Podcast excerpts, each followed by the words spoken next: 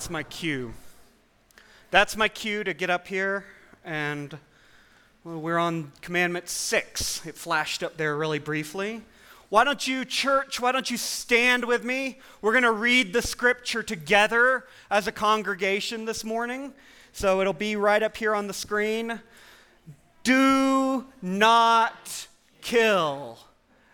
This is the word of the Lord. Thanks be to God. You may be seated.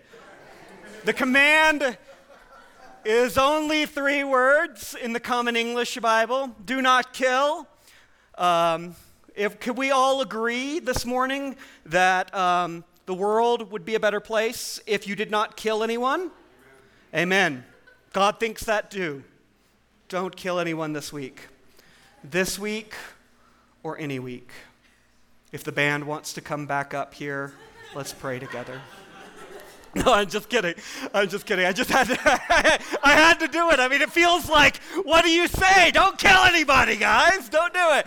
Um, let, in all seriousness, let's pray this morning. God, we thank you that you are here in this place. We thank you that your spirit is alive. We thank you that Jesus is alive. Our brother, the incarnate God who was crucified, died, was buried, he was risen on the third day. He ascended into heaven and he's coming again. Thank you that you're alive, Jesus. Thank you that your spirit is alive in this place. We ask right now um, in expectancy um, that you would speak this morning, um, not because of any clever words that I've prepared, or, um, yeah, we ask that you would, Spirit, come speak. Get Get me out of the way. Bring all of us here, present right now, all of us sitting and me standing. Bring us all here before you this morning, fully awake and fully listening, and speak to us through your word and through your commandments. We pray in the name of the Father, the Son, and the Holy Spirit, one God now and forever. Amen. Um, and then our um, two year old daughter, Daphne, she's uh, developed this bad habit that we're starting to try to address. Um, on an average quiet day in the Davis household, Daphne will be like running around playing, you know, like two year olds do, just ah! And then we'll notice, and then Daphne at some point will notice Daisy our one year old who's got like some muscle issues that uh, actually she can't sit up really well. She can't crawl, but she's, she's um, developing. And she'll notice Daisy sitting there on the floor playing, minding her own business. And then on an average quiet day in the Davis household, we'll watch Daphne come sauntering by Daisy, put her hand on the back of Daisy's head, and then shove Daisy face forward into the ground, like, into, like straight into the carpet, her face. She just does it. It's just what a two year old does. Sometimes it will be like a quick, mindless shove. She'll just be playing, walk by, boom, she just kind of shoves her down. Other times, it's like she walks up and she'll like put the hand on her, on the back of her head, and it's so gentle, and then it's just this gentle, relentless push. And you can see Daisy straining down into the ground face first. Sometimes it's like a drive by shove, you know what I mean? It's like she just comes running by and bam, you know, what happened? Da- Daphne's just passing by, and I guess it was the thing to do or something. Needless to say, Daisy does not care for this. Our one year old does not care for this, and she lets everybody know by crying, of course, crying. Of course she does. And so we'll, we'll pick up Daisy. This is what the average day looks like. We'll pick up Daisy, you know, comfort her, make sure she doesn't have carpet burn or anything like that, bruised on the face. And then we'll bring D- Daphne over and explain to her, you cannot shove your sister's face into the ground. You cannot do it. We know that you're new to this. We know that you're only 29 months into this whole existence thing. We get it. We know you're, you're early on in this. We know that you're just learning now that you have agency in the world and that you can, you're you can be a cause that has effect on other people and other things. We know you are learning all this, but baby, you cannot shove. Thou shalt not shove thy sister's face into the ground. And so that's the rule in our house now. that's, a, that's a rule recently. Um, it, hopefully, there's going to come a day when we don't need that rule, right? Uh, hopefully, hopefully so, right? Hopefully, you know, when they're six, when they're 16 and 17, they're going to be grown up to the point where it's going to be completely obvious. It's going to be stupidly obvious that you shouldn't do that, and that rule's not even going to be talked about. Um, there's going to, hopefully, there's going to come a day when this girl, when our girls are going to grow up you know what I mean? They're going to grow up and take it for granted that part of loving each other means no faces shoved into the carpet. That's our hope. That's our, our heart as parents, that the rule will become stupid and obvious um, as they grow up. Um, there might, there might be some sort of parallel between that stupid, obvious rule and the sixth commandment the commandment that we just read together. And thanks be to God, um, on the screen. It's the shortest commandment that we have run across so far in our 10 week series on the Ten Commandments. The, um, the Old King James Version says it in four words Thou shalt not kill. The NIV follows suit, but changes the wording just a little bit. It says, Thou shalt not murder is what it says. Thou shalt not murder. The command, as we read it today, is only three words. Cut a word. Three words in the Common English Bible. Do not kill. The implied subject being you. You don't do it. But in Hebrew, um, it's going to be right here. In Hebrew, it's actually only two words. Only two words. Hebrew lesson. I know, everybody awake and excited. Hebrew lesson. In Hebrew, it's actually only two words. Lo tirzak is what it says, lo, and you read from right to left. So lo tirzak is what it is. It's only two words, two stupid, obvious words. And there's tireless debate about what they mean. About what they mean. You can hear it in the translation, even. Is it kill? Is it murder? There's debate about what Moses means here. Are we talking about don't have, are we talking cold blooded murder in the first degree? Is that what we're talking about? Because we can all get behind that. That makes sense. But, like, is it kill? Is it something else besides just murder? Is it, what about law enforcement? What about law enforcement? What about war? What about self defense? Somebody comes breaking into your house at night, threatening your children, something like that. What about those conspiracies? You, guys seen Valkyrie with Tom Cruise? What about like those conspiracies to kill Hitler? You know what I mean? Like, what about the situations where the death of one stops the death of millions?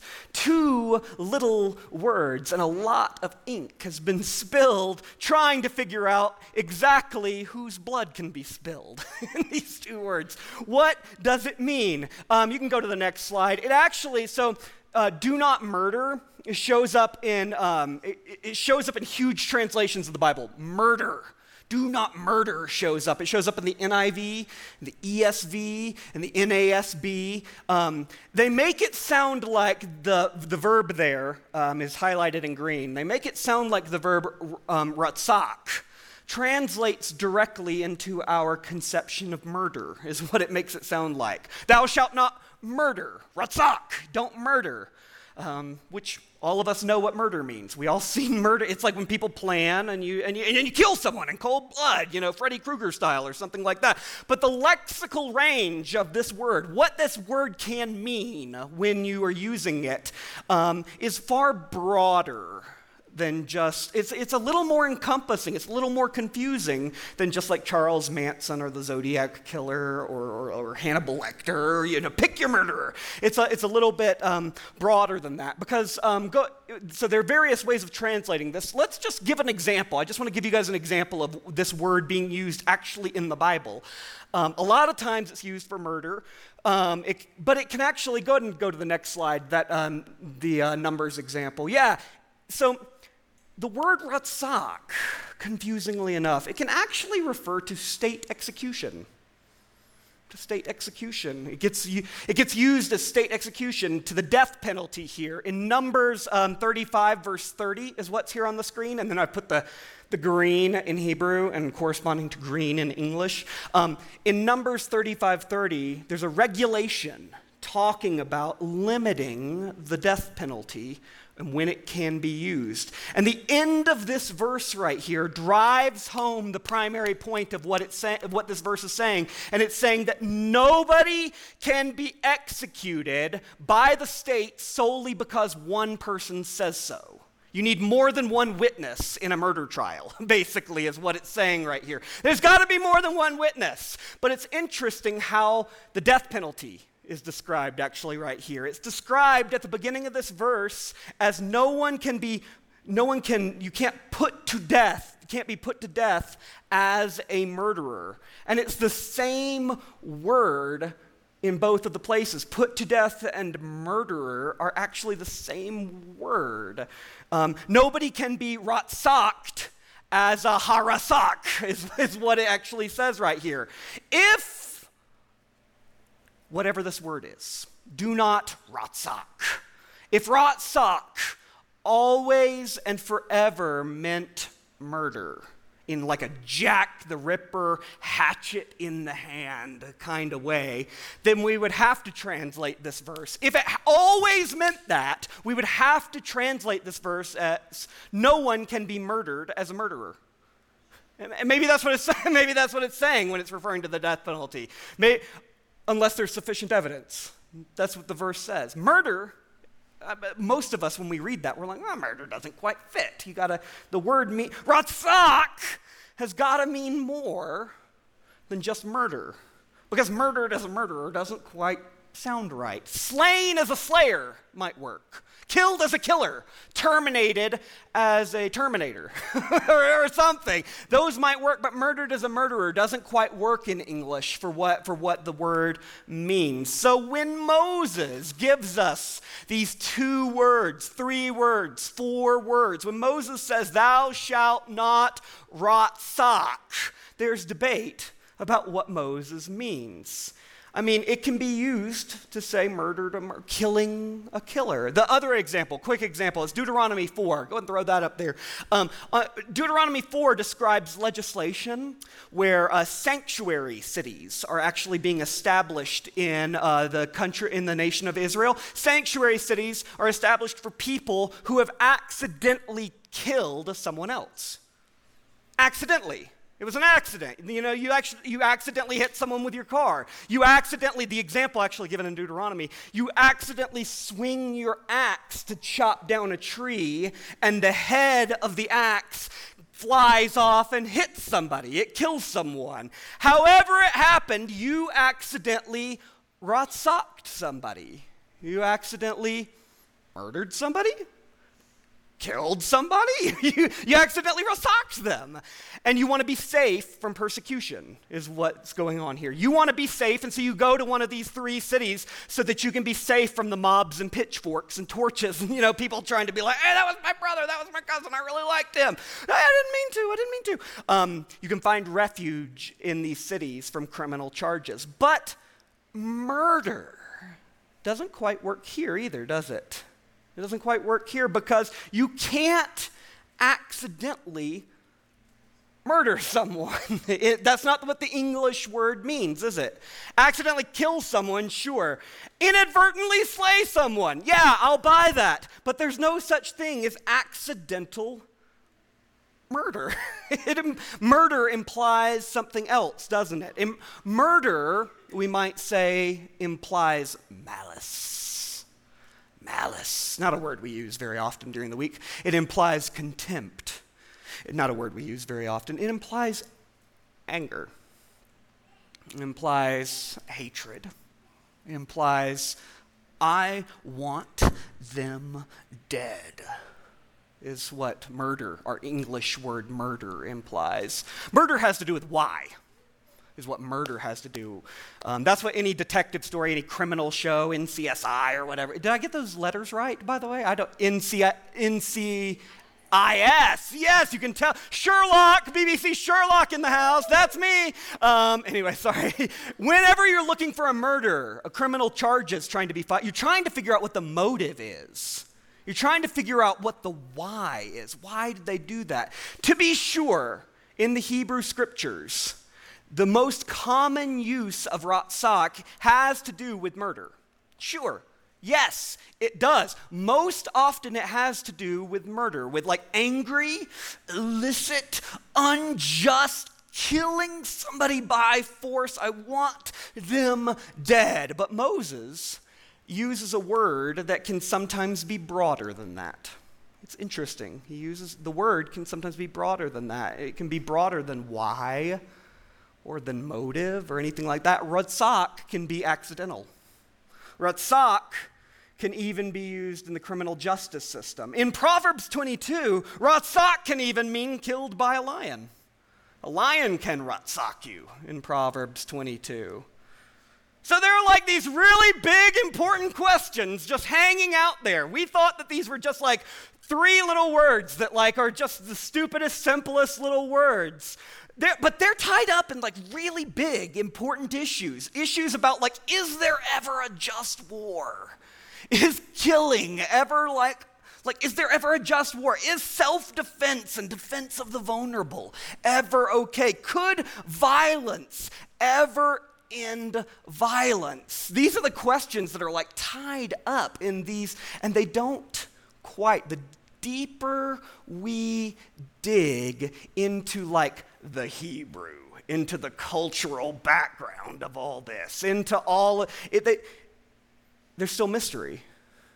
It doesn't quite like give us all the answers that we want. It leaves there's mystery in the word. Like and that's why uh, personally that's why I actually chose this translation this week because I think kill is actually I like that translation a little better because if there's mystery in the word, then let's not chalk it up to murder all the time. Let's just say, let's be really slow to ever take a life. It's part of the reason I like this translation. Let's be slow to ever take a life if we're taking the commandment seriously. But there's open debate about what the commandment means. There's a little bit of debate about what Moses means. And so, in all things, we look to Jesus for clarity on these things, on what is confusing. If we want clarity on what we should be doing and who we were made to be and what God is like and the mysteries of how life is supposed to go, we should probably listen to God made human in Jesus. We should probably listen to what Jesus says. And Jesus actually talks about this command he actually addresses this command explicitly. He talks about it. He, uh, we can throw it up here on the screen. In Matthew, verse 5, he, he, this is the very beginning of it. He's, he's leading up to it. And he says, Don't even begin to think that I have come to do away with the law and the prophets. I haven't come to do away with anything that you've heard. I've come to fulfill them. And so, if we really want to see what the law is about, what commands are about, what the law genuinely, truly, really, authentically means, and what it means for us to obey it. We listen to Jesus. We watch Jesus very carefully. And Jesus, because you skip a couple of verses, because it's Jesus and you don't need to listen to No, for the sake of time. We, uh, verse 21, we skip down and we say, You've heard that it was said to those who lived long ago, don't commit murder. Yes, we did hear that, actually, just now. We heard it. And all who commit murder will be in danger of judgment. But I say to you that everyone who is angry the verb right there is like active present tense, like carrying around anger, not doing anything about it, letting it just seep and sit. Um, is presently angry and just staying angry with a brother or sister will be in danger of judgment. Wait. Wait just a second here, because Jesus is jacking up all of our debates about the sixth commandment. We like to hold the sixth commandment like at arm's length, don't we? Oh, that's an easy commandment. We could have a two second sermon on it because it doesn't matter. I'm not tempted to kill anybody. I'm probably going to go through my life and I'm not going to do it. But like Jesus, it's like he can hear all of our like, distancing ourselves and all of our technical debates about like digging into culture and trying to figure out what it means and stuff like that, all the stuff that we distract ourselves with. And he like can hear it and he like, oh, I think it means kill. I think it means murder. I think it, blah, blah, blah, and we go back and forth. And he's like bypassing all of that. And he's like cutting straight to the heart of things. He says, it continues, if they say to their brother or sister, you idiot, driving? Any confessions? Anybody? They will be in danger of being condemned by the governing council. So like the the the, the judgment of like the legislation being falling on somebody who would kill someone now it's falling on somebody who just calls them an idiot. That and then if they say you fool which is actually in in hebrew he uses a word it's a particular word racha is what he says racha it, raka, it's like this dehumanizing spit in the back of your throat, like calling somebody, it's like one syllable. It's like calling somebody garbage or trash. They're just like worthless. If you say raka, you fool, tra- garbage, you will be in danger of Gehenna, of fiery hell. Suddenly, oh my gosh, suddenly, the most stupidly obvious commandment that most of us have never seriously thought about breaking at all has become something that we all deal with. And we all struggle with like daily, right? It's it's less about the hatchet in our hands and more about the hatred in our hearts, right?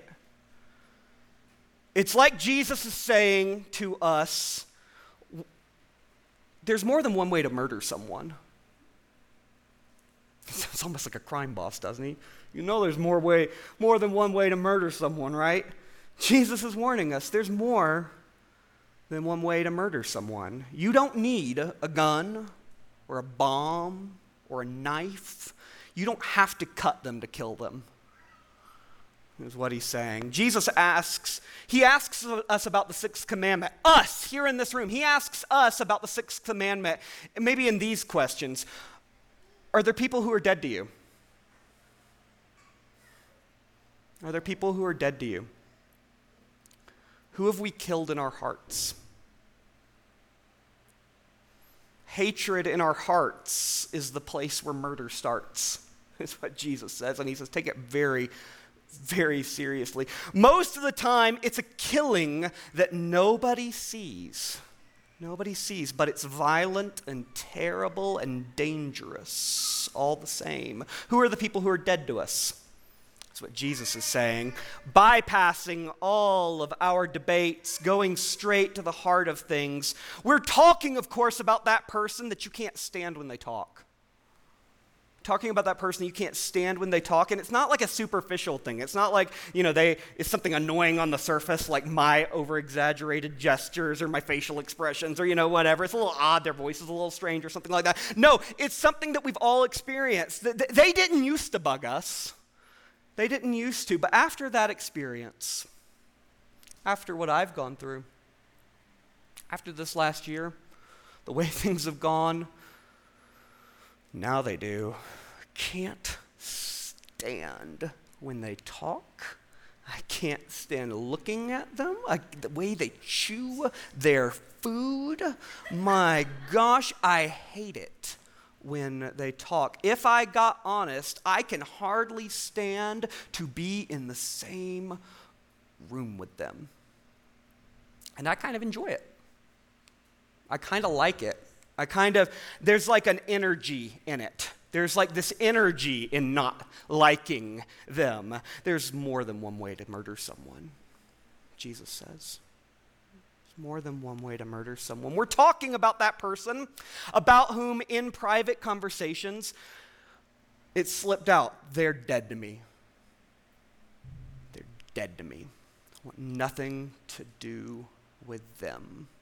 It's not just like a quick outburst. It's not just like us struggling with the relationship, like in the heat of the moment. It's not just us processing fresh anger or fresh situation. They're dead to me as a decision. They're dead to me. And it's because the fresh anger never left our hearts. We never dealt with it. And it never got cleaned off the table. It's just piled up, plate after plate, never got rinsed off in the sink. And now it is there and it is rotting. They are dead to me. And if they come up in conversation, I don't even want to talk about them. It's that person that we want to like, we just want to spit at. It's that group of, of voters, of people who that we despise, if we got honest. We watch television programs that reinforce what we think about that group of people. Perhaps we see people saying, Black Lives Matter and we're absolutely furious when we see that sign or see those shirts or see those things about law enforcement being disrespected. And can't they see? And we just bubble up inside. Or we feel white hot anger when we see the matching signs on the other side. All lives matter. Because that group of people over there are totally missing the point about, about systematic injustice embedded in our society. Whenever, wherever you fall on social issues, if you got honest. It's not a problem that we have disagreements, it's a problem that we hate each other. It's a problem that if you got honest, you don't really give a rip about what those people are saying because what they're saying, you can't they can't have a single cell in their brain because they they support that cause and they support that candidate and they they post that on Facebook and they watch that news network. Raka, Raka. I'm sorry. Something in my throat. Let's be honest. I fooled Dan with it. He brought me water. Bless you, Dan. You're a saint. Raka, let's be honest.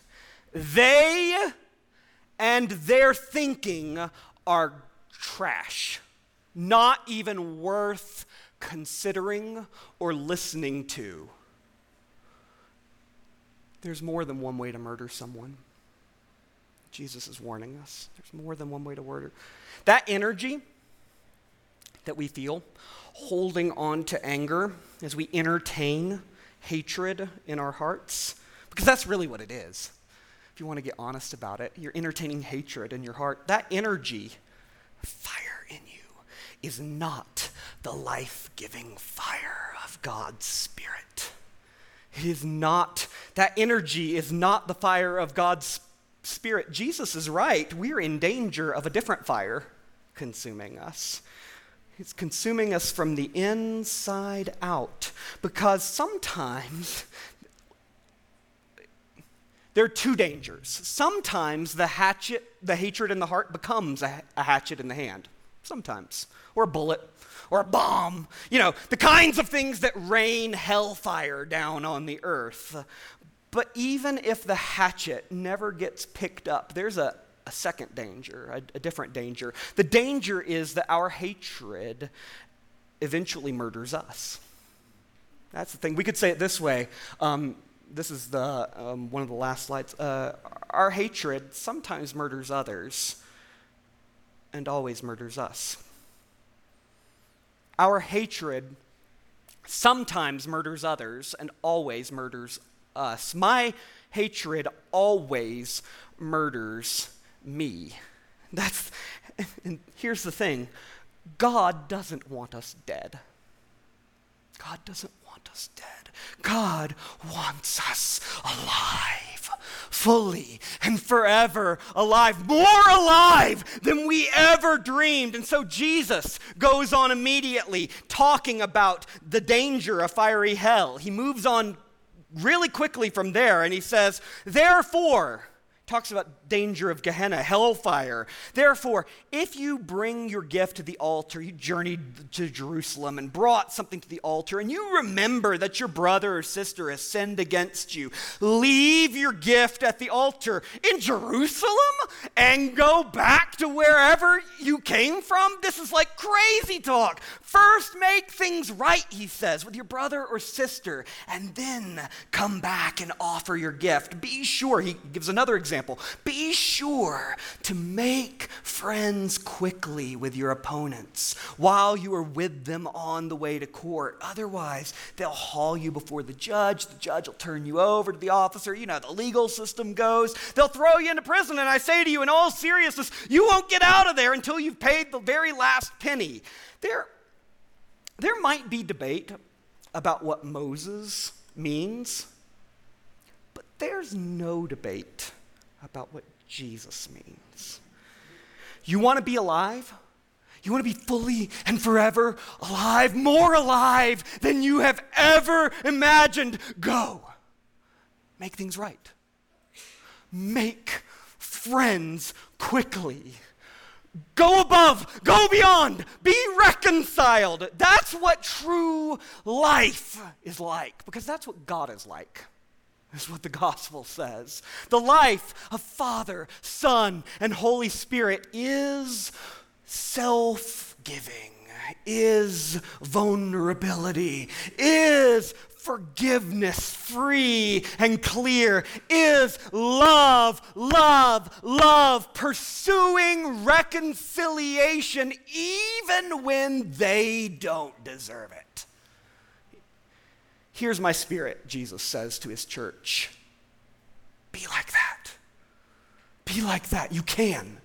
Be like that. The sixth commandment is a lot like not shoving my, your sister's face into the ground. It's not a great start. It's a great starting place, but it's not a really good finish line, is it? That's not the goal that we have for my, for my daughters. And if we go around saying, well, I'm not shoving anybody's face into the ground, well, I'm, not, I'm just yanking on their hair, I'm just spit, I'm just yelling at her, I, I'm not killing them with a hatchet, I'm just stoking the fires of hell in my heart, is all I'm doing. Do we realize that we are nowhere near the heart of the Father? the heart of the Father, the heart of our heavenly parent, is that the sixth commandment would become something stupid and obvious as we grow up, but that we're growing up in love. Growing up in love. And Jesus, in what he's saying to us here in Matthew 5, is saying, Grow up in love. And stupid and obvious don't murder but don't stoke any hell in your heart. Forgive, pursue. Whoever it is that's like in your head right now, have you done what you can to make things right? Is that your heart? Don't just put away the hatchet, put away the hatred, right? Again and again and again as it comes up. And run towards the finish line. The finish line is love. for some of you, and the band can, in all seriousness, start coming, making your way back up. Um, it should be said that we can't force reconciliation to happen.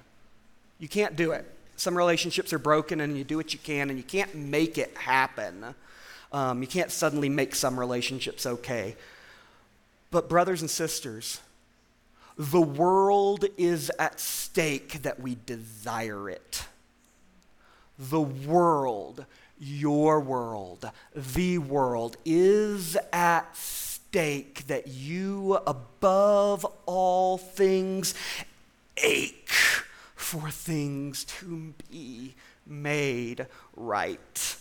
And that we do what we can to make things right. And that's when our hearts start lining up with the heart of the Father. That's when we start like believing and living the gospel. A God who says, despite all that you have done, I will not attack you. I will not raca you. I will not kill you. I will not shove your face into the grave or into your sin or into your shame. I will not shove you. a God who says, I bear the scars of your hatred and your hatchets, and I not hate you. Brothers and sisters, that is what God is like. That is what God is like. And His Spirit has been poured out on His church, and He calls us to live like that. That's the life of the kingdom. That's the heaven of God's life. That is the only place where we come alive. There's more than one way to murder someone, and there's only one way to find resurrection, and that's to repent. Repent of our hatchets and our hatred. Take up the cross and follow Jesus. That's where we all come alive the world is at stake that we desire it. Let's pray. Uh, Lord, um, this is deep and hard for some of us who have been wounded really, really deeply. And we think that hatred and anger is some sort of power that we have over people, power over the situation, some sort of control that we can, the last bit of control that we have over it. And Spirit, we invite you in this place to move and to set free those of us who are chained and locked up and living shrinking, broken, hellish sort of lives because of our hatred. Set us free. In the name of Jesus, set us free.